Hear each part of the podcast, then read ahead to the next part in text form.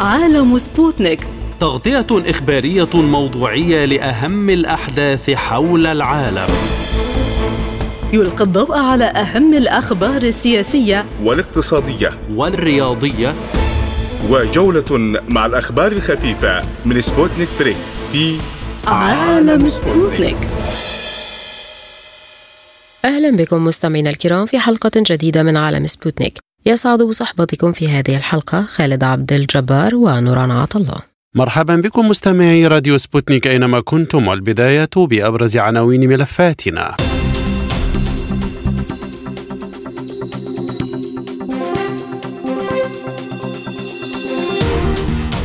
روسيا تعلن وقف إطلاق النار في أوكرانيا وكييف ترفض الهدنة وتؤكد عدم التفاوض.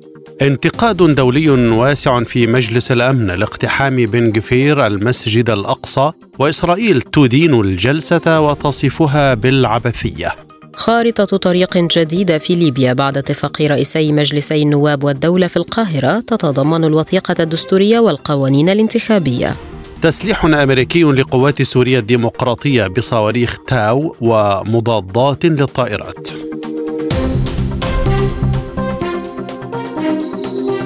أعلنت روسيا وقف إطلاق النار في أوكرانيا لمدة 36 ساعة بناء على طلب بطريرك موسكو وعموم روسيا ووافق عليه رئيس فلاديمير بوتين. وقال الكرملين إن رئيس بوتين أصدر أوامره لوزارة الدفاع بتنفيذ القرار بدءا من الثانية عشر ظهر الجمعة وحتى الثانية عشر منتصف ليلة السبت على طول خط التماس بين الأطراف في أوكرانيا وذلك لمنح المواطنين الأرثوذكس في مناطق القتال فرصة لحضور القداس عشية عيد الميلاد ويوم ميلاد السيد المسيح.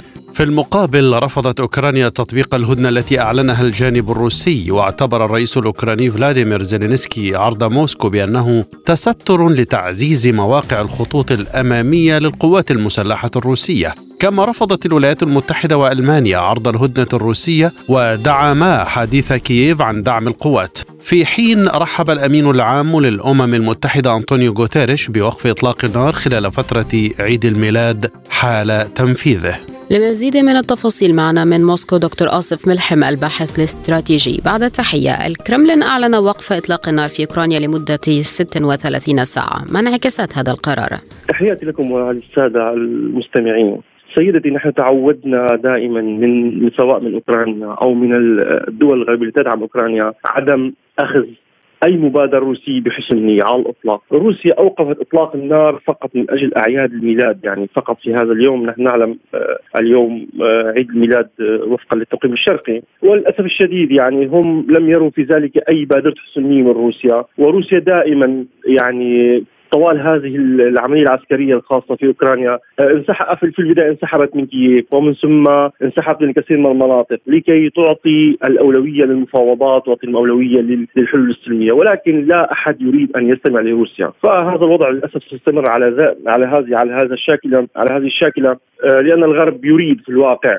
عبر أوكرانيا الانتصار على روسيا وهذا في نظري مستحيل في المدى في المدى المنظور والمتوسط والبعيد أيضا. ما الذي تشكل هذه الهدنة على سلطات كييف حتى ترفض تطبيقها؟ أستاذة نوران لاحظ معي كييف لا تتصرف من تلقاء نفسها، الأوامر تأتيها من الدول الغربية. القيادة الأوكرانية ان صح التسميه يعني لا تتخذ أي قرار على الإطلاق يعني هم فقط يستمعون ما يقال لهم في الغرب والغرب يريد استمرار هذه المعركة والهدف أصبح واضح للجميع هو استنزاف روسيا وطبعا إتعاب روسيا يعني بهدف بهدف أضعافها في النهاية يعني.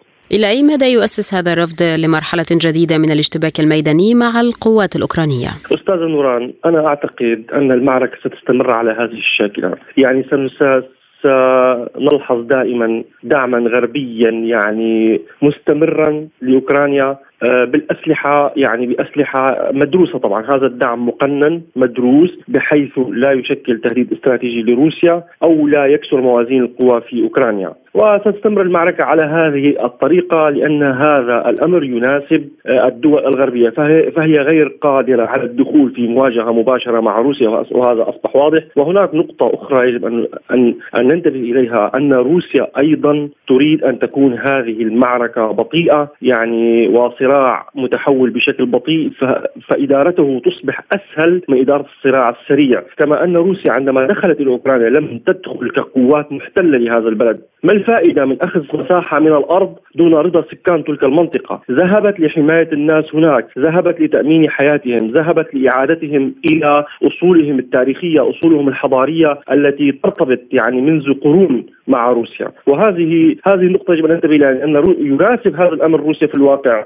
ويناسب الغرب الغرب يعتقد أنه سيستنزف روسيا ولكن روسيا كل يوم كل يوم يعني كل يوم نشهد آه، أسلحة جديدة عندهم نشهد أيضا تحولات جديدة آه، روسيا تدير الصراع بشكل جيد وفي النهاية تحقق النصر النهائي على آه، على أعدائها. هل يعزز رفض الغربي الأمريكي لقرار الهدنة من ضرورة الذهاب للحل العسكري بدلا من التفاوض؟ أستاذ نوران القضية لاحظ معي التفاوض أصبح لا قيمة له. يعني أنا وجهة نظري الشخصية في هذه القضية التفاوض لا معنى له ولا قيمة له. لأن التفاوض ماذا يعني؟ يعني ما, الذي تريده روسيا؟ آه المشكلة هي الأمن في أوروبا. الأمن في أوروبا من يهدد الأمن في أوروبا؟ ليست الدول الأوروبية لوحدها وإنما الولايات المتحدة الأمريكية هي التي تزرع القواعد الصاروخية هناك، هي التي زرعت الدول الصاروخية هناك، هي التي تزعزع استقرار القارة الأوروبية، وبالتالي النتيجة النهائية للتفاوض يعني انفصام جناحي الناتو الأوروبي والأمريكي عن بعضهما البعض، وبالتالي هذه المفاوضات لن تكون لها قائمة على الإطلاق، يعني في التفاوض سيكون فقط مجرد يعني آه، حفلات دبلوماسية ولقاءات دبلوماسية أمام الرأي العام ليس أكثر، وبالتالي المعركة أعتقد في رايي ستستمر بهذه الطريقة. آه، كما قلت بصراع يعني بطيء متدرج يتصاعد شيئا فشيئا، لا أعتقد أننا سنصل إلى نقطة تشتبك فيها الدول العظمى مع بعضها البعض لأن هذا الخيار مدمر للجميع، وهذه المنازلة وأنا أكدت على منبركم الكريم هذه هذه المنازلة رضيت بها روسيا. يعني آه، عندما طرح هذا السؤال أن روسيا هي التي هجمت على أوكرانيا نحن قلنا هنا المعركة بين الغرب وروسيا ستبدأ في يوم من الأيام. من سيبدأ هذه المعركة؟ السؤال حول من سيبدأ هذه المعركة؟ كالسؤال أولهما أولا أولا البيضة من الدجاجة. وبالتالي هذا الصراع سيقوم. وروسيا رضيت بهذا النوع من المنازلة مع الغرب. والأيام ستكشف من هو الخاسر ومن هو الرابح في هذه المعركة.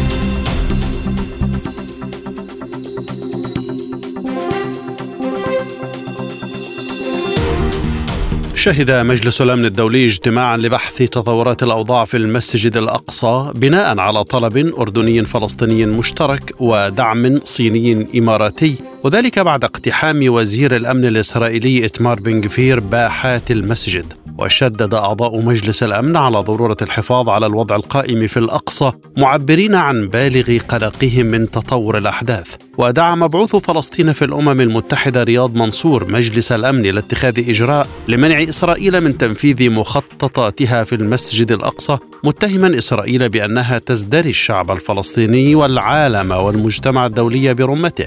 واعتبر مساعد الأمين العام للشؤون السياسية خالد الخياري اقتحام بن جفير الحرم الشريف بالقدس تحريضيا ومستفزا بالنظر إلى دعوته السابقة لتغيير الوضع الراهن موضحا أنه من شأنه أن يؤدي إلى مزيد من إراقة الدماء. من جانبها نددت إسرائيل بالجلسة ووصفتها بالعبثية وقال السفير الإسرائيلي لدى الأمم المتحدة جلعاد إردان إنه لا يوجد أي سبب لعقد الجلسة الطارئة. في حين وصف السفير الأردني لدى الأمم المتحدة محمود ضيف الله الاقتحام بأنه عمل متطرف يخلق حلقة جديدة من العنف مشددا على ضرورة أن يتحمل مجلس الأمن مسؤولياته بجدية وأن يضع حدا لهذا النوع من المحاولات من غزة ينضم إلينا الكاتب والمحلل السياسي طلال العوكل بعد تحية هل عبرت جلسة مجلس الأمن عما يدور حقيقة في المسجد الأقصى من انتهاكات ضد الأقصى وفي القدس عموما؟ والله مع الأسف طبعا.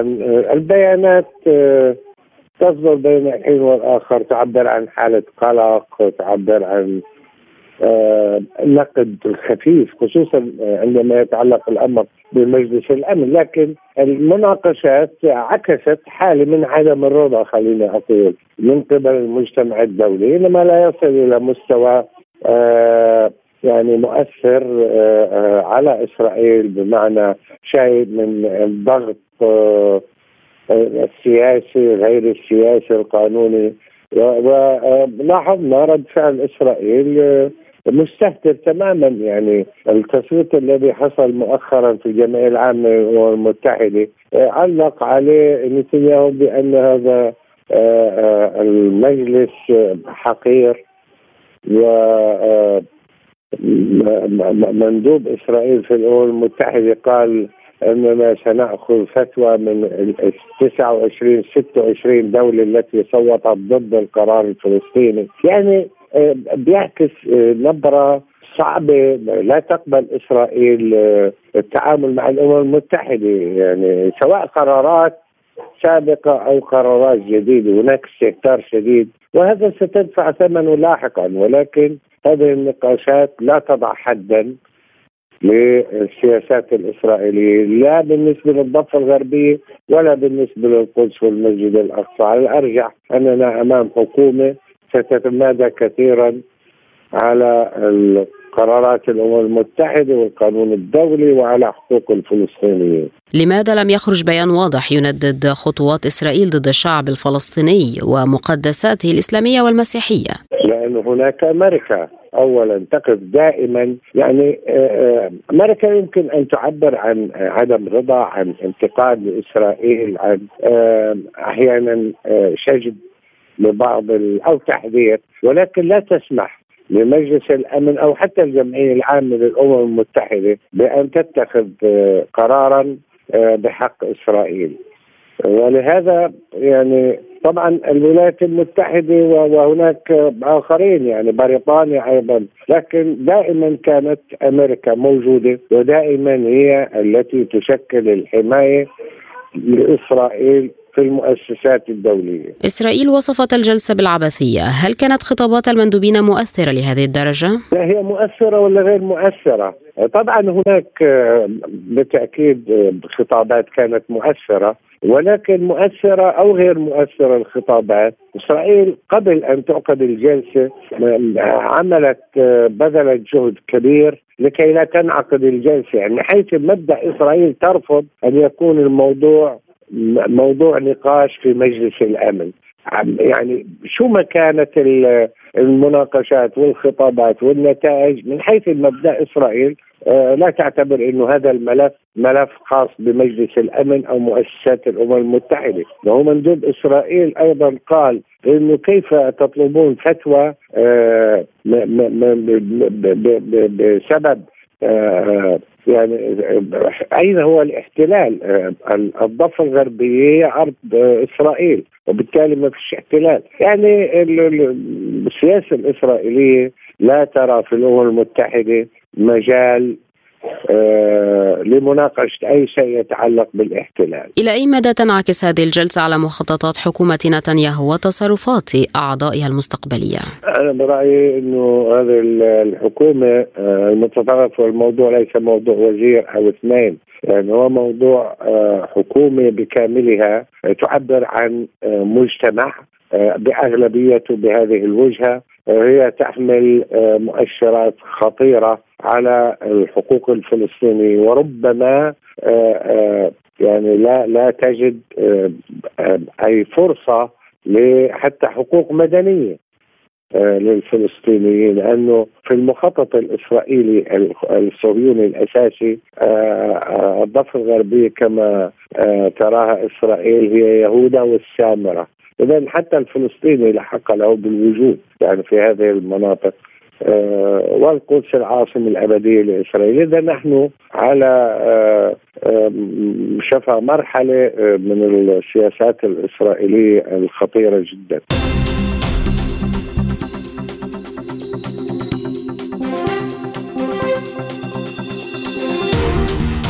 أصدر رئيس مجلس النواب الليبي عقيل صالح ورئيس المجلس الأعلى للدولة خالد المشري بيانا مشتركا في القاهرة. أعلنا فيه عن خارطة طريق والتوافق بشأن مشروع الوثيقة الدستورية. واتفق الطرفان على قيام اللجنة المشتركة بإحالة الوثيقة للمجلسين لإقرارها طبقا لنظام كل مجلس ووضع خارطة طريق واضحة ومحددة تعلن لاحقا لاستكمال كل الإجراءات اللازمة لإتمام العملية الانتخابية سواء تلك التي تتعلق بالأسس والقوانين أو الإجراءات التنفيذية وتوحيد المؤسسات. ولفت رئيس المجلس الأعلى للدولة خالد المشري إلى التوافق مع مجلس النواب على الوثيقة الدستورية باستثناء بند أو بندين مشيرا أن أعضاء المجلسين اتفقوا على وضع القوانين الانتخابية بتوافق تام وفي حال عدم حدوث ذلك تعرض القوانين للاستفتاء وسماع رأي الشعب فيها بما يعجل من الوصول إلى الانتخابات. وحثت بعثة الأمم المتحدة للدعم في ليبيا مجلسي النواب والدولة بالإسراع في التوصل إلى اتفاق كامل ونهائي بما في ذلك حول القضايا الخلافية بغية استكمال الخطوات الضرورية لإجراء انتخابات وطنية شاملة في عام 2023 من مصراتة ينضم إلينا إسماعيل محيشي الكاتب والمحلل السياسي الليبي. أستاذ إسماعيل إلى أي حد اقتربت ليبيا من الانتخابات بعد اتفاق مجلس النواب والدولة على مشروع الوثيقة الدستورية؟ من حيث المضمون فهي خطوة إيجابية وعلينا نحن دعم هذه الخطوة لكن تبقى التحديات ما هي خريطة الطريق. إلى حد الآن لم تتضح بنود خريطة الطريق في المرحلة المقبلة. هل نحن مقبلين على مرحلة انتقالية أخرى؟ هل هناك الآن في تفاهم حول القاعدة الدستورية؟ الدستوريه ومشروع الدستور أو رؤية كيفية قانون الانتخابات إن صح التعبير، هذه التحديات هي الحقيقية وهذه الأزمة الحقيقية في ليبيا، وتبقى النقطة الأهم من ذلك ما هي موقف الأطراف الدولية، الكل يعرف أن ليبيا تحكمها الآن. البند السابع لمجلس الأمن وقرارات صادره من مجلس الأمن، أي خريطة طريق لم يتم التوافق عليها من قبل مجلس الأمن والأطراف الدولية لن تكون لها دور إيجابي في المشهد السياسي، كانت هناك خريطة طريق عندما تم تكليف السيد الرئيس فتحي بشاغة بأن يكون رئيس الحكومة وتحصل على الثقة من مجلس النواب وكذلك حتى من المجلس الأعلى للدولة. لكن للأسف الإدارة الأمريكية لم تعتمد ولم تبارك هذه الخريطة وتم فشل السيد فتحي بشاغة الوصول إلى السلطة وحدث ما حدث من انقسام. إذا من حيث المبدأ هي خطوة إيجابية لكن تبقى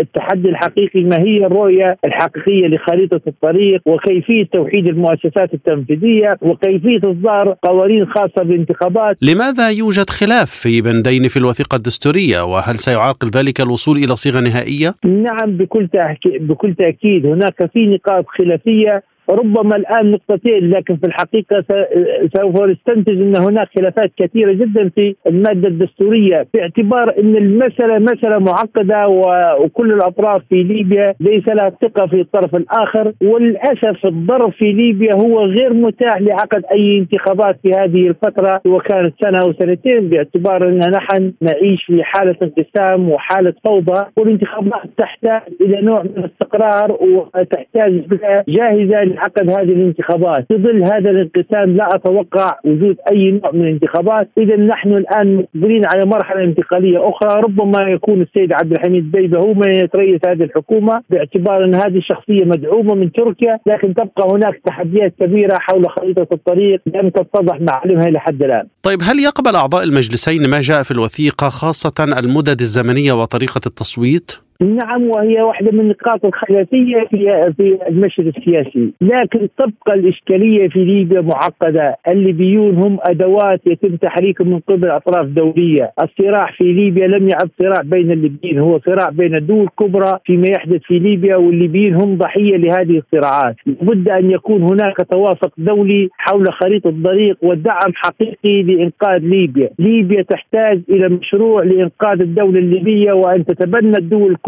هذا المشروع لكن الأطراف الليبية لن يستطيعون تحقيق أي شيء إيجابي للمشهد السياسي في ليبيا باعتبار أن أصبح الصراع الآن في ليبيا هو صراع دولي ولم يعد صراع محلي هل يمكننا القول إن هذا التوافق من الممكن أن يتمخض عنه حكومة جديدة تسير العملية الانتخابية وتسلمها إلى حكومة منتخبة شرعية؟ نعم هو أكيد هذه أحد النقاط التي يتم المناقشة فيها لكن تبقى التحدي السيد عبد الحميد الديبه لن يترك السلطة بسهولة. هو يقول أنا جئت بناء على اتفاقيات دوليه وأنا آخر حكومة للمرحلة الانتقالية ولا يستطيع أحد إبعادني عن الحكم وعن السلطة الآن باعتبار أني جئت في خلال تفاهمات محلية ودولية. ويبقى هذه نقاط خلافية. ربما نحن ننتقل من مرحلة انتقالية فوضوية إلى مرحلة انتقالية أخرى فوضوية وانقسام آخر لأن نحن في ليبيا منذ 2014 ننتقل من مراحل انتقالية لمراحل انتقالية أخرى وكل مرحلة انتقالية يحدث فيها انقسام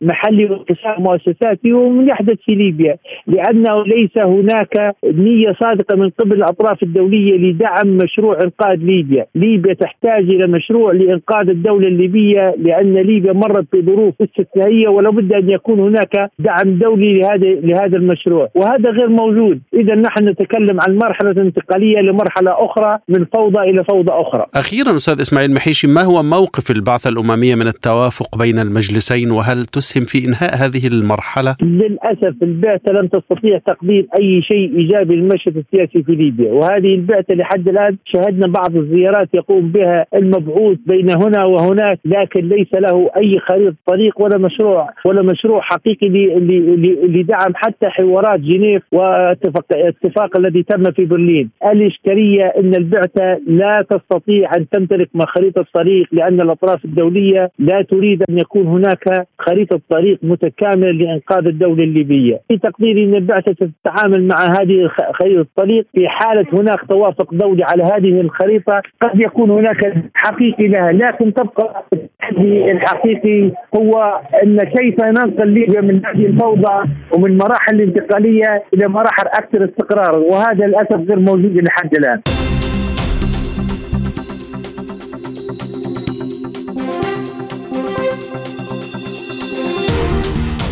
تقوم القوات الأمريكية في شمال شرق سوريا بدعم قوات سوريا الديمقراطية بعشرة الصواريخ من نوع تاو وعدد من مضادات الطائرات المحمولة على الكتف. وكشفت مصادر مقربة من قوة قصد عن تسلمها الأسلحة الجديدة منتصف الشهر الماضي وأن القوات الأمريكية قامت بتدريب مسلحيها على استخدام الصواريخ قبل تسليمها شحنة كبيرة منها على دفعات وكشفت المصادر أن القسم الأكبر من هذه الصواريخ المضادة للمدرعات والطائرات تم نقلها إلى مناطق منبج، عين العرب، تل رفعت بريف حلب الشمالي الشرقي. وأوضحت أن هذه هي المرة الأولى التي يقوم فيها الجيش الأمريكي بتسليم هذا الطراز من الصواريخ إلى المسلحين الموالين له في قوات قسد منذ دخوله إلى شرق الفرات.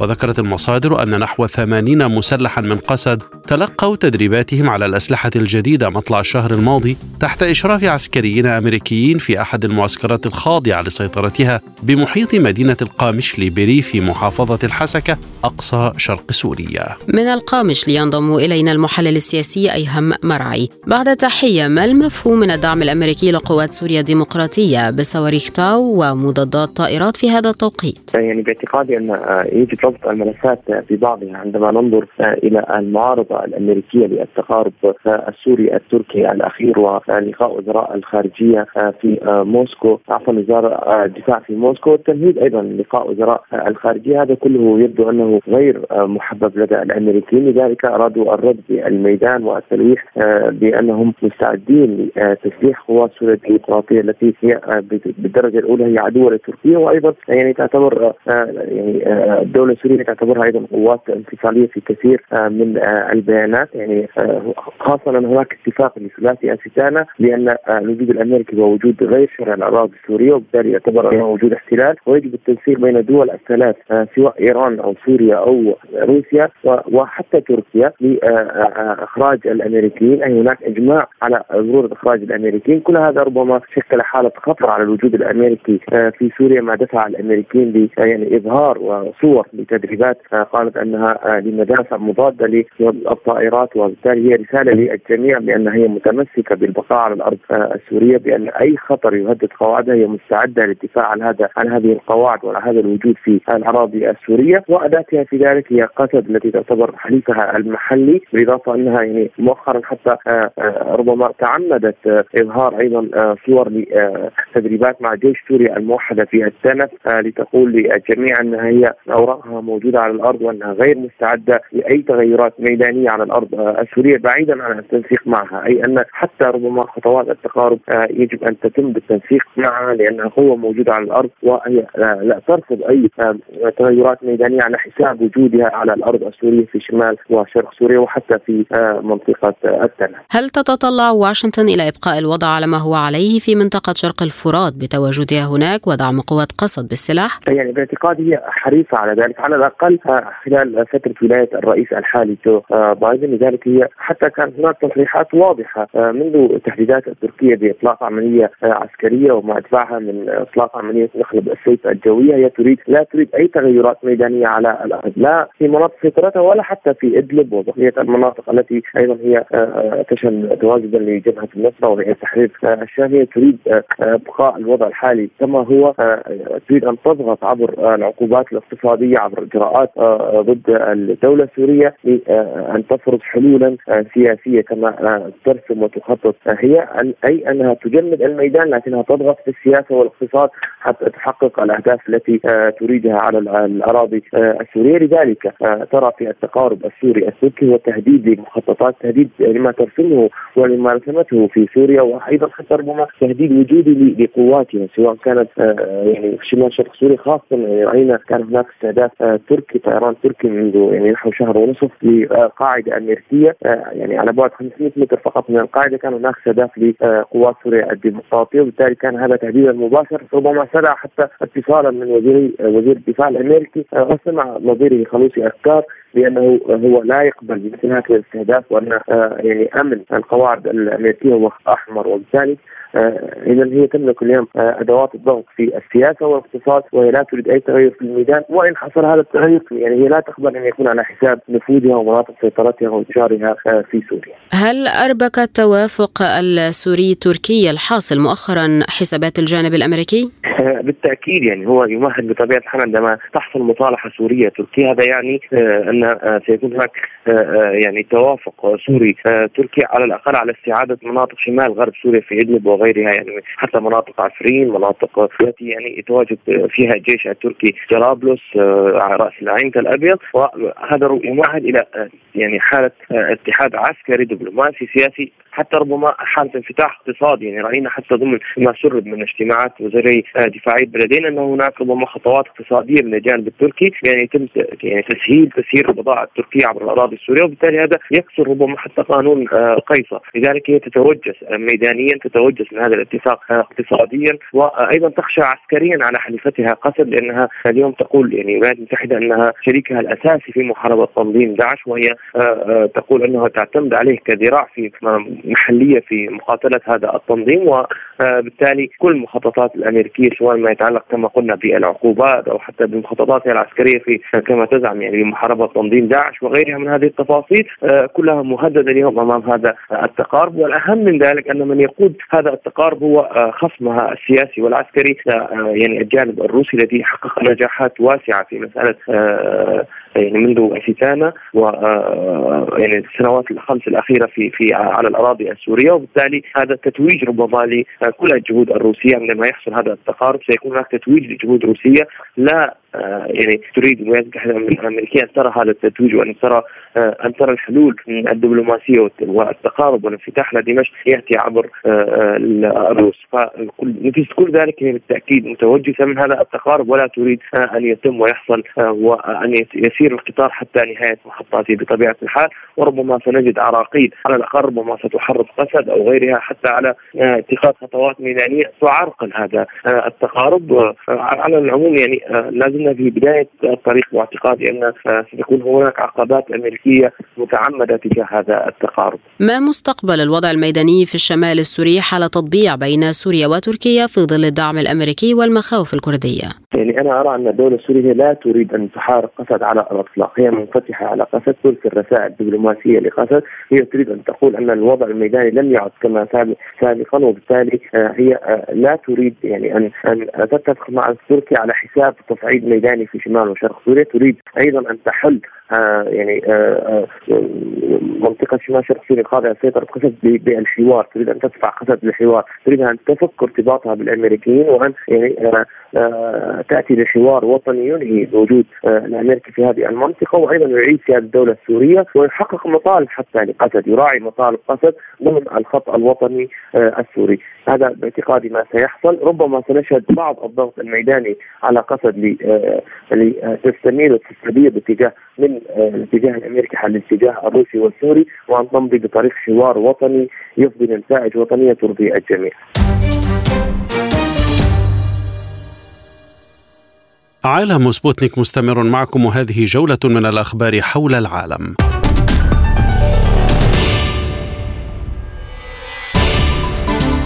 قال السفير الروسي في الولايات المتحدة أناتولي أنتونوف إن واشنطن لا تريد تسوية سياسية للصراع الأوكراني وذلك تعليقا على قرار البيت الأبيض تسليم مركبات برادلي القتالية إلى كييف وذكر أنتونوف أن هذه الخطوة تؤكد أن الولايات المتحدة لا تراعي العواقب المحتملة لمثل هذا المسار الخطير لافتا إلى أن تصرفات الإدارة الأمريكية تحفز المتطرفين الأوكرانيين على المضي قدما في أفعالهم. أكدت مندوبة الإمارات لدى الأمم المتحدة لانا زكين سيبا أن ملف الكيميائي في سوريا لا يزال من أكثر الملفات المسيسة في مجلس الأمن داعية كافة الأطراف للعمل المهني. وحثت المندوبة الإماراتية كل الأطراف للعمل بروح قائمة على المبادئ التي أنشئت عليها منظمة حظر الأسلحة الكيميائية بطابعها الفني ومنها التوافق وعدم التسييس. من جهته أكد مندوب سوريا الدائم لدى الأمم المتحدة بسام صباغ خلال الجلسة استمرار تعاون دمشق مع منظمة حظر الأسلحة الكيميائية وذلك لإغلاق الملف الكيميائي السوري فيها مجددا مطالبة الدول الأعضاء بالتعامل مع هذا الملف وفقا لطبيعته التقنية وعدم القفز إلى استنتاجات مسبقة.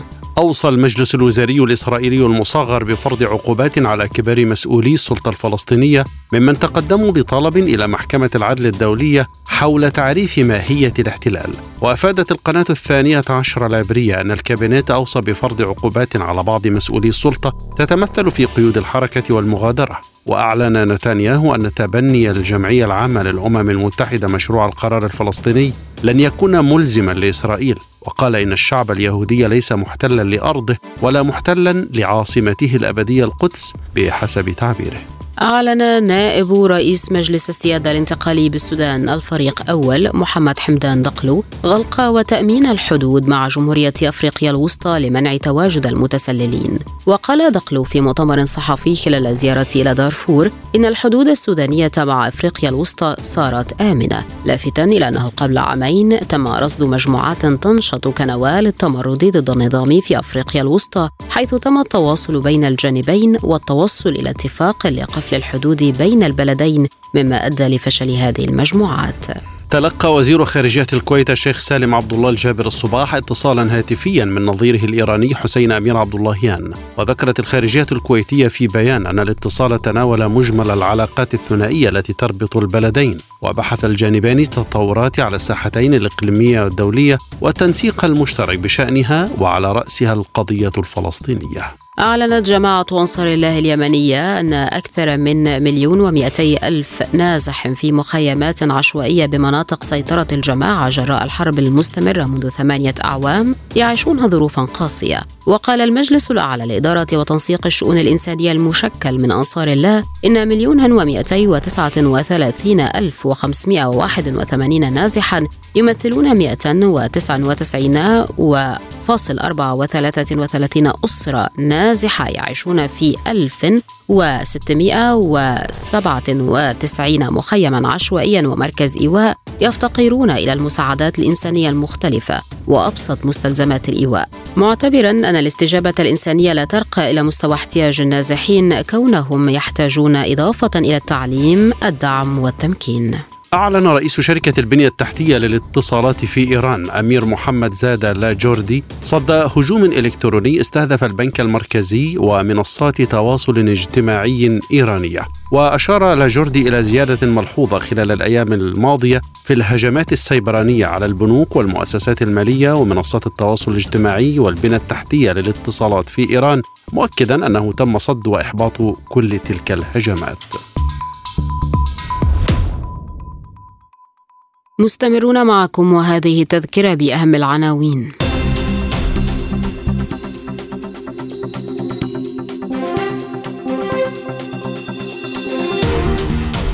روسيا تعلن وقف إطلاق النار في أوكرانيا وكييف ترفض الهدنة وتؤكد عدم التفاوض. انتقاد دولي واسع في مجلس الأمن لاقتحام بن جفير المسجد الأقصى وإسرائيل تدين الجلسة وتصفها بالعبثية. خارطة طريق جديدة في ليبيا بعد اتفاق رئيسي مجلسي النواب والدولة في القاهرة تتضمن الوثيقة الدستورية والقوانين الانتخابية. تسليح أمريكي لقوات سوريا الديمقراطية بصواريخ تاو ومضادات للطائرات. الآن إليكم مجموعة من الأخبار الاقتصادية. أعلنت شركة غازبروم الروسية أنها تقوم بإمداد الجانب الأوكراني بالكميات المستحقة من الغاز الطبيعي عبر محطة سوجا بحوالي 35.5 مليون متر مكعب. وأصدرت الشركة بيانا وأكدت فيه وصول الإمدادات المطلوبة اعتبارا من السادس من يناير بعد أن تم رفض طلب محطة سوخرنوفكا مرة أخرى. وقال المتحدث الرسمي باسم غازبروم إن محطة سوجا لا تزال الوحيدة التي تنقل الغاز الروسي إلى أوروبا عبر أوكرانيا بعد أن رفضت كييف الاستمرار في إدخال الوقود إلى محطة سوخرانوفكا في الحادي عشر من مايو أيار الماضي. ارتفعت أسعار الذهب متجهة لتحقيق ثالث مكاسب أسبوعية على التوالي إذ ينتظر المستثمرون تقريرا رئيسيا للوظائف في الولايات المتحدة لتحديد موقف مجلس الاحتياطي الفدرالي إزاء رفع أسعار الفائدة. وصعد الذهب في المعاملات الفورية فاصل ثلاثة من عشرة بالمئة إلى 1838 دولار فاصل ثلاثة من عشرة من الدولار للأوقية. وزادت الأسعار نحو فاصل ثمانية من عشرة بالمئة خلال الأسبوع وارتفعت العقود العقود الأمريكية الآجلة للذهب فاصل 2 من عشرة بالمئة إلى 1843.8 من عشرة دولار. وارتفعت الفضة في المعاملات الفورية فاصل 4 من عشرة بالمئة إلى 23 دولارا فاصل 3 من عشرة. في حين زاد البلاتين فاصل 2 من عشرة بالمئة إلى 1060 دولارا فاصل 6 من عشرة. وتراجع البلاديوم فاصل 2 من عشرة بالمئة إلى 1741 دولار فاصل 4 من عشرة من الدولار. أعلن معهد الإحصاء الوطني في تونس عن بلوغ نسبة التضخم في البلاد خلال شهر ديسمبر الماضي مستوى 10.1% مقارنة مع مستوى 9.8% في شهر نوفمبر. كما سجل التضخم الضمني لشهر ديسمبر 2022 دون احتساب الطاقة والتغذية ارتفاعا ليصبح 7.7% بعد أن كان 7.3% خلال نوفمبر. وفسر المعهد الوطني ارتفاع نسبة التضخم بزيادة أسعار المواد الغذائية بحساب الانزلاق السنوي بنسبة 14.6% واصلت العملة المصرية تراجعها بعد انخفاضها بأعلى وتيرة منذ أكتوبر الماضي لتسجل مستوى قياسيا متدنيا حيث انخفض الجنيه نحو 6.5% يوم الأربعاء عند 26 جنيها فاصل 4 من عشرة ليتراجع بنسبة 3% أخرى بنهاية تعاملات الخميس مسجلا أدنى مستوياته على الإطلاق عند 27 جنيها فاصل 2 من عشرة من الجنيه للدولار الواحد. وجاء تراجع الجنيه بعدما أصدر أكبر بنكين حكوميين في مصر شهادات ادخارية بعائد سنوي يبلغ 25% وبأجل عام واحد. في حين ينظر إليها كخطوة لكبح جماح التضخم وربما المزيد من التخفيض في قيمة الجنيه. أكد رئيس الوزراء الأردني بشر الخصاونة أهمية التعاون بين بلاده والبحرين خاصة فيما يتعلق بالفرص الاستثمارية. جاء ذلك خلال مشاركة الخصاونة في جلسة نقاشية نظمها مجلس التنمية الاقتصادية وهو الجهة المسؤولة عن الاستثمارات في البحرين. مشددا على أهمية الاستفادة من فرص التعاون المتاحة بين البلدين في مختلف المجالات في ظل امتلاكهما العديد من المزايا والمقومات التي يمكن البناء عليها لخدمة مصالحهما المشتركة.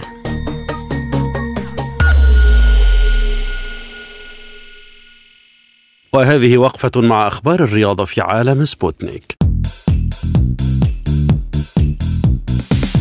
حقق مانشستر سيتي فوزا ثمينا على ملعب مضيفه تشيلسي بهدف نظيف في المباراة التي جمعتهما في ختام منافسات الجولة التاسعة عشرة من الدوري الإنجليزي الممتاز لكرة القدم. ويعود الفضل في فوز السيتي لجناحه الجزائري رياض محرز الذي أحرز هدف الفوز عند الدقيقة الثالثة والستين من زمن اللقاء على ملعب ستانفورد بريدج بالعاصمة لندن. وحقق مانشستر سيتي انتصاره الثاني على التوالي ورفع رصيده إلى 39 نقطة ليحتل المركز الثاني في ترتيب الدوري مقلصا الفارق إلى خمس نقاط بينه وبين المتصدر أرسنال الذي سقط في فخ التعادل السلبي أمام ضيفه نيوكاسل يونايتد. بينما يشغل تشيلسي المركز العاشر على سلم ترتيب البريمير ليج برصيد 25 نقطة. عزز الأهلي من صدارته للدوري المصري الممتاز لكرة القدم عقب فوزه على مضيفه إنبي بهدفين دون رد ضمن الجولة الثانية عشر للمسابقة. ووقع على ثنائية الأهلي محمد مجدي أفشا والمالي أليو ديانغ في الدقيقتين التاسعة والخمسين والسابعة والسبعين على الترتيب. وذلك من زمن اللقاء الذي أقيم على استاد المقاولون العرب بالقاهرة. ورفع الأهلي رصيده إلى 30 نقطة بفارق خمس نقاط عن الزمالك الذي تعادل مع الداخلية بهدف لكل منهما. في المقابل توقف رصيد أم بي عند 10 نقاط ويشغل المركز الرابع فيما يحتل الداخلية المركز السادس عشر برصيد تسع نقاط. قاد النجم النيجيري أوديون إيغالو فريقه الهلال للفوز على مضيفه الاتحاد بهدف نظيف على ملعب الجوهرة المشعة بجدة في قمة مباريات المرحلة الثانية عشرة من الدوري السعودي.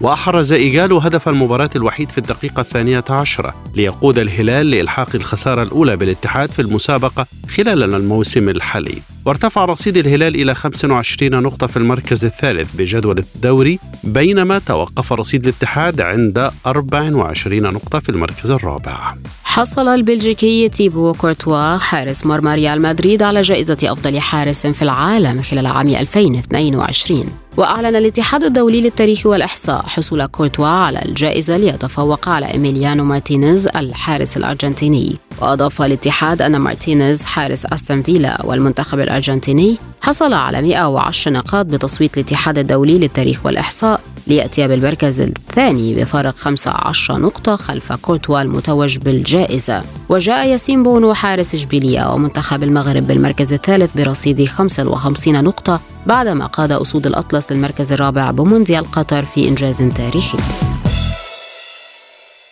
وهذه وقفة مع الأخبار الخفيفة والمنوعة وسبوتنيك break.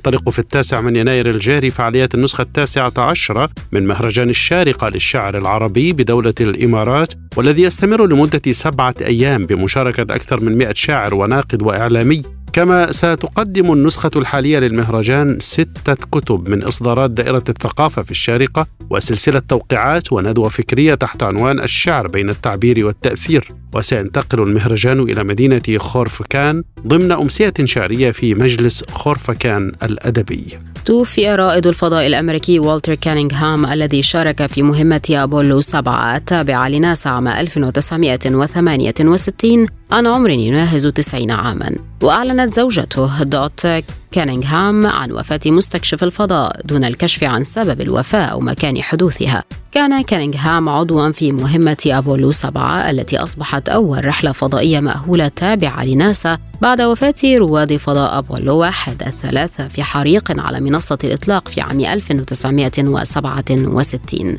ودارت مهمة أبولو سبع مرات حول الأرض لمدة 11 يوما بين الحادي عشر والثاني والعشرين من أكتوبر عام 68 وكان عمل كانينغهام على الطاقم هو طيار المركبة القمرية. تقدم فرقة أوبرا القاهرة رائعة المؤلف الإيطالي جوزيبي فيردي أوبرا ريغوليتو بمصاحبة أوركسترا أوبرا القاهرة على المسرح الكبير بمناسبة مرور 154 عاما على تقديمها لأول مرة في مصر خلال افتتاح قناة السويس عام 1869 ووضع نصها الغنائي ألبرتو فرانسيسكو ماريا بيافي وحققت نجاحا مبهرا ويتم أداؤها باللغة الإيطالية ويصاحبها ترجمة باللغتين العربية والإنجليزية.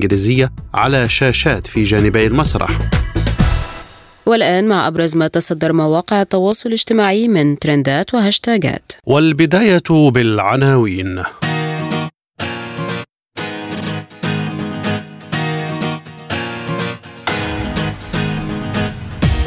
أدون من النصر السعودي أنا عالمي ويثير الجدل في العالم العربي.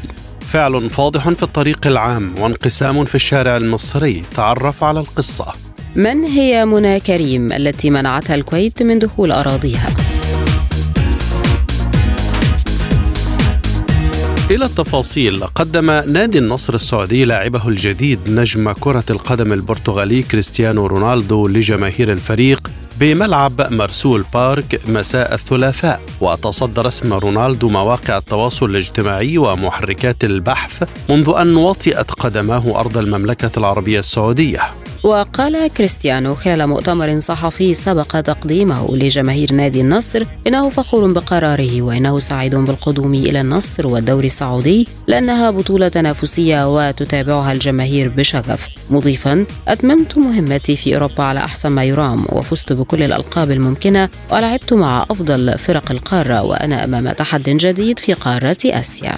وقبل أن يغادر رونالدو أرض ملعب مرسول بارك سألته مقدمة الحفل إذا كان هناك من كلمة أخيرة يوجهها للجماهير فقال رونالدو نسيت وعندما ذكرته قال باللغة العربية وبأعلى صوته أنا عالمي. وهذا ليس وصفا لنفسه بل نسبة إلى لقب نادي النصر السعودي الذي يلقب بالعالمي.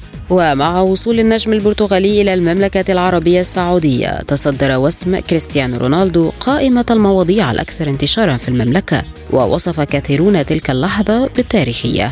فكتبت فاطمة فهد تقول هنا الرياض لحظة تاريخية تسطرها السعودية ضمن إنجازات السعي الدؤوب لتحقيق رؤية المملكة 2030 لم يكن الحدث حول مجرد انتقال لاعب ولا حول ناد إنها السعودية العظمى.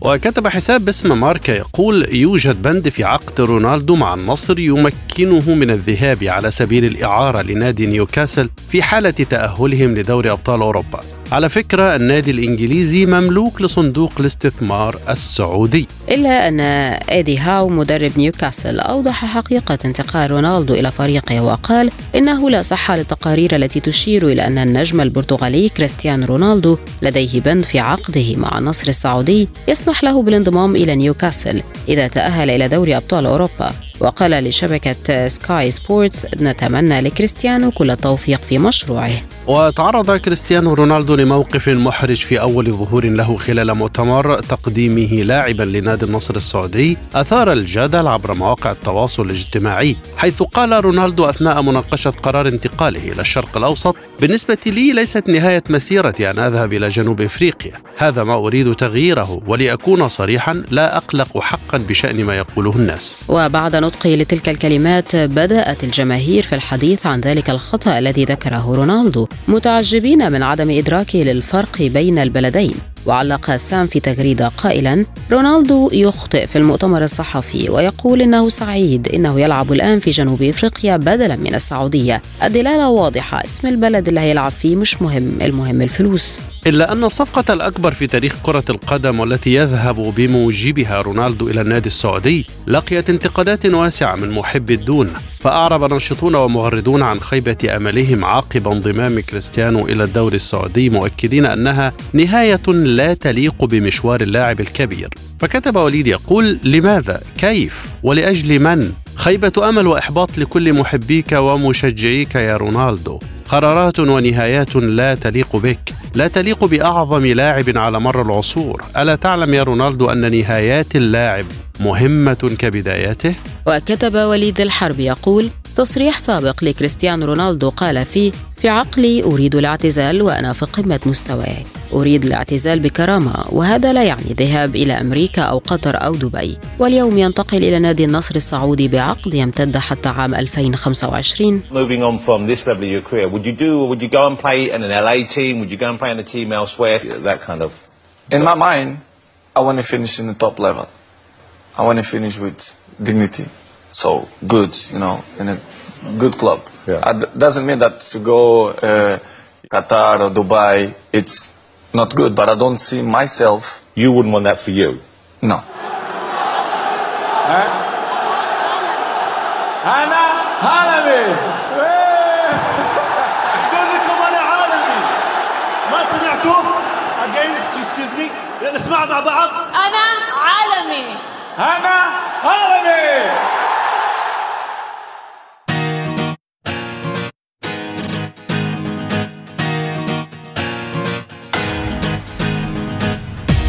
أثار مقطع فيديو لشاب وفتاة يعتقد أنهما يمارسان فعلا منافيا للأداب في الطريق العام ضجة على مواقع التواصل الاجتماعي في مصر. فقد تداول رواد مواقع التواصل مقطع فيديو التقطه شخص بهاتفه لشاب وفتاة يمارسان فعلا مخلا على جسر في أحد أحياء القاهرة في الطريق العام. وأثار مقطع الفيديو تساؤلات حول عقوبة الفعل الفاضح في الطريق العام في مصر. وينص قانون العقوبات في مصر في مادته 278 على أنه كل من فعل علانية فعلا فاضحا مخلا بالحياء يعاقب بالحبس مدة لا تزيد على سنة أو غرامة لا تتجاوز 300 جنيه.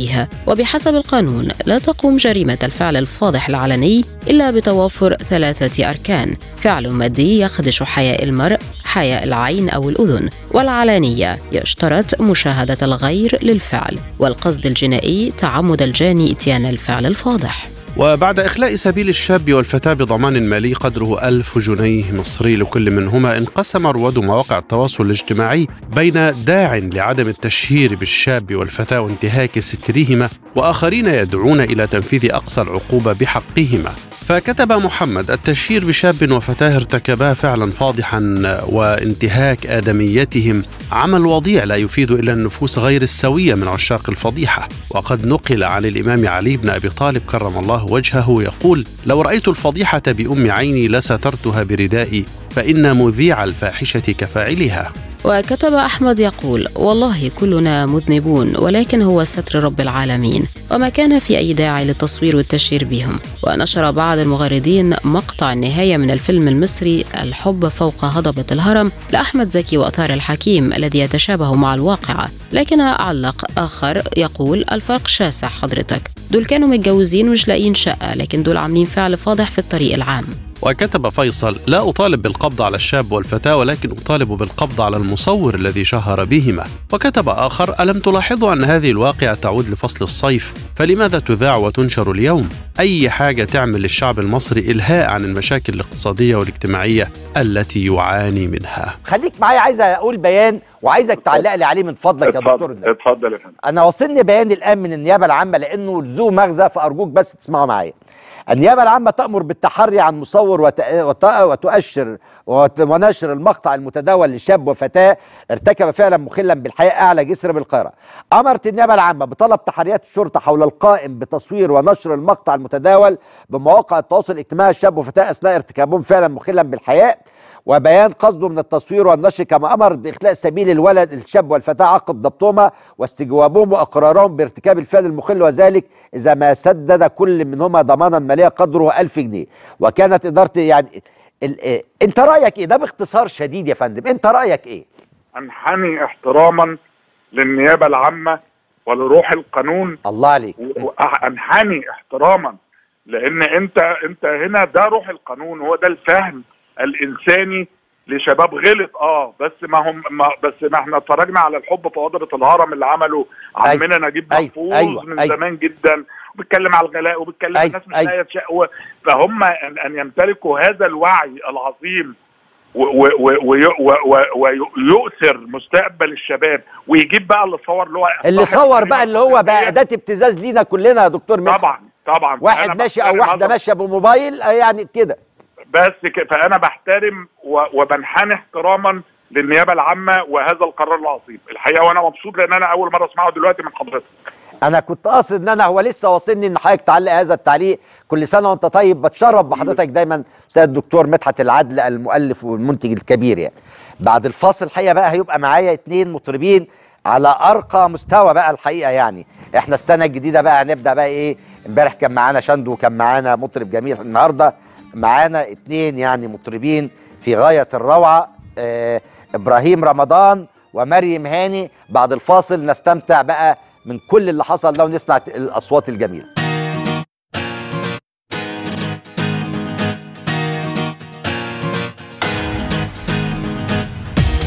أطلق رواد مواقع التواصل الاجتماعي حملة تضامن واسعة مع الشاعرة والأكاديمية والناشطة الأمريكية من بدون الكويت منى كريم وذلك بعد منعها من دخول البلاد. فما القصة؟ بدأت القصة عندما وصلت منى إلى مطار الكويت الدولي على متن رحلة جوية قادمة من بيروت وفوجئت برفض منحها تأشيرة دخول وتعرضها للاستجواب. وغردت كريم عبر حسابها قائلة أنا الآن في مطار الكويت ويتم إبعادي. وقالت في تغريدة أخرى أحتاج لدعمكم. اكتبوا للسفارة أرفض الترحيل أنا هنا للقاء أسرتي. أشعر بحزن كبير وأقاوم الدموع. حرمت من عائلتي لأكثر من عشر سنوات. طلبت مساندتكم لأن فكرة أن يستمر حرماني من أهلي لبقية عمري ترعبني. وقد لقيت دعوات منى تفاعلا واسعا عبر مواقع التواصل الاجتماعي إذا أطلق ناشطون وسم لا لترحيل منى. وطالبوا من خلاله السفارة الأمريكية في الكويت بالتدخل لمنع ترحيلها. فكتب أحد المغردين يقول الأصدقاء في السفارة الأمريكية في الكويت ووزارة الخارجية الكويتية في مطلع 2023 أي بعد 75 سنة من اعتماد الإعلان العالمي لحقوق الإنسان لا يليق بممثلي حكومات الدول المحترمين سوى التعامل مع الأفراد بنضج وحكمة. حتى لو كان هناك اختلاف في الرأي ووجهات النظر. وكتب أنور الرشيد يقول نعلم بأن أي دولة من حقها السيادي أن تمنع أي ما كان من دخول أراضيها ولكن أن تمنع إنسانة من دخول الكويت دون تبرير لذلك فهذا اسمه تعسف في استخدام السلطة وهذا أمر مرفوض. وفي المقابل أيد البعض قرار الكويت بعدم دخول منى فكتبت نجوى تقول لأي قوى خارجية أو تكتلات داخلية لها ميل خارجي أو أفراد من البدون داخل الكويت على مقامهم الفكري أو انخفض استخدام كرت البدون وحياكة قصص واستخدام مواقف تخص شخوص لإحراج الكويت فيلم مفضوح بالنسبة لنا.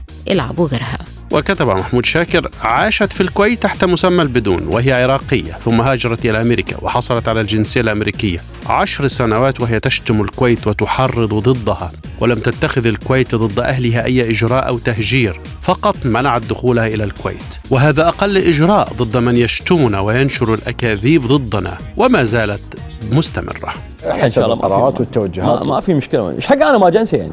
ليش أنا ما جنسي يعني؟ إذا حسب القانون ما في مشكلة. طبعا حسب القانون ما في. أه ملف البدون آه، اللي يدعون إن إحنا كويتيين وإحنا ما أدري إيش أه وإحصاء 65 والعدد. في بعض يرى إنه يستحق الجنسية وفي بعض يقول لنا طلباتنا في مجلس الوزراء أو عند معالي وزير الداخل الشيخ محمد الخالد أو حقيقة تجنيس البدون. إذا كانوا يستحقون ودائما أقولها على عطوا المستحقون خلينا نسكر الباب هذا ما نبي نجنس خلصنا خلينا نسكر الملف هذا بدل ما يتداول عندنا ناس شهداء وأبناء شهداء وأبناء عسكريين. إحنا نقول نجنس اللي يستحقون ونسكر باب الجنسية ونقول يبقى خلاص بطلنا نجنس بهالبلد هذا. شوف بالنسبة حق أخواننا المقيمين بصورة غير قانونية شرط حصولك على الجنسية إنه يكون عندك احصاء 65 وما قبل. حلو. عرفت؟ ما في خلاف. إي نعم. آه هذه طبعا في لها هي اللجنة التنفيذية للمقيمين بصورة غير قانونية. هي المختصة في, في, الأمر هذا اللي هي ترفع الأسماء آه للجهات المعنية في الدولة للتجنيس. إحنا بنهاية اليوم إحنا جهة تنفيذية. يعني أنا آه دائما حاطين بالهم الناس إن الاداره العامه للجنسيه والجوازات هي اللي تجنس. مو أنا اللي أجنس. مو أنا اللي يدنس يعني لما لما الكشوفات تطلع من مثلا لجنه المقيمين بصورة قانونية إلى إلى إلى مجلس الوزراء ويصادق عليها. وإحنا جهه تنفيذيه اللي نصدر الجناسي. فالناس صاير عندها خلط بهالموضوع نقول هو قرار سياسي. طبعا قرار, قرار سياسي. قرار سيادي مطلق يعني مش سياسي قرار والله سيادي. والله أبو سليمان بحاكيك من القلب للقلب. أنا دائما أقول قول. سكوا باب التجنيس. خلونا نرتاح. خلاص كفاية. يعني لا تزعل مني. قضية يعني إذا كان هناك بدون يعني يصدر قرار يبقى أنا أدري انكم جهة تنفيذية ودائما أقولها يبقى المستحق عطوا وخلونا نسكر باب التجنيس وخلصنا. خلصنا. من موضوع التجنيس و... وأعتقد إن اللي جلسنا بما فيه الكفاية خلصنا. انتهينا من هالقضية هذه. صدقني شوف الأمر هذا مو أنت اللي تحكم ولا أنا اللي أحكم ولا أحد يحكم. يعني المشكلة إنه قرار سياسي بس وأنا أعرف إنك عسكري قرار, قرار سيادي لا مو سياسي. أنا أتكلم والله أنا أشوفه سياسي عن, عن, عن قرار سيادي ما هو سياسي والله نعم. ابدا. قرار سيادي للدولة. حق مطلق لصاحب حضرة صاحب السمو من الولايات يعني عرفت شلون؟ وحق مطلق يعني ما, ما تقدر ما حد يقدر ينازع عليه يعني. نعم.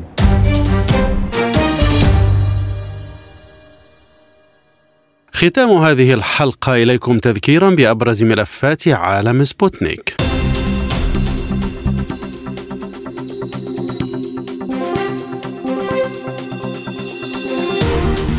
روسيا تعلن وقف إطلاق نار في أوكرانيا وكييف ترفض الهدنة وتؤكد عدم التفاوض.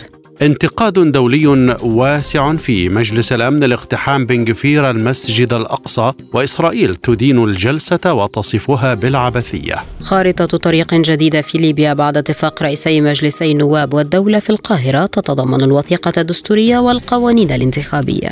تسليح أمريكي لقوات سوريا الديمقراطية بصواريخ تاو ومضادات للطائرات. اقتصاديا غازبروم تعلن مواصلة إمداد أوكرانيا بالغاز وفق الاتفاقات. ورياضيا رياض محرز يقود مانشستر سيتي لفوز ثمين على تشيلسي في الدوري الإنجليزي. للمزيد زوروا موقعنا عبر الإنترنت سبوتنيك إلى اللقاء.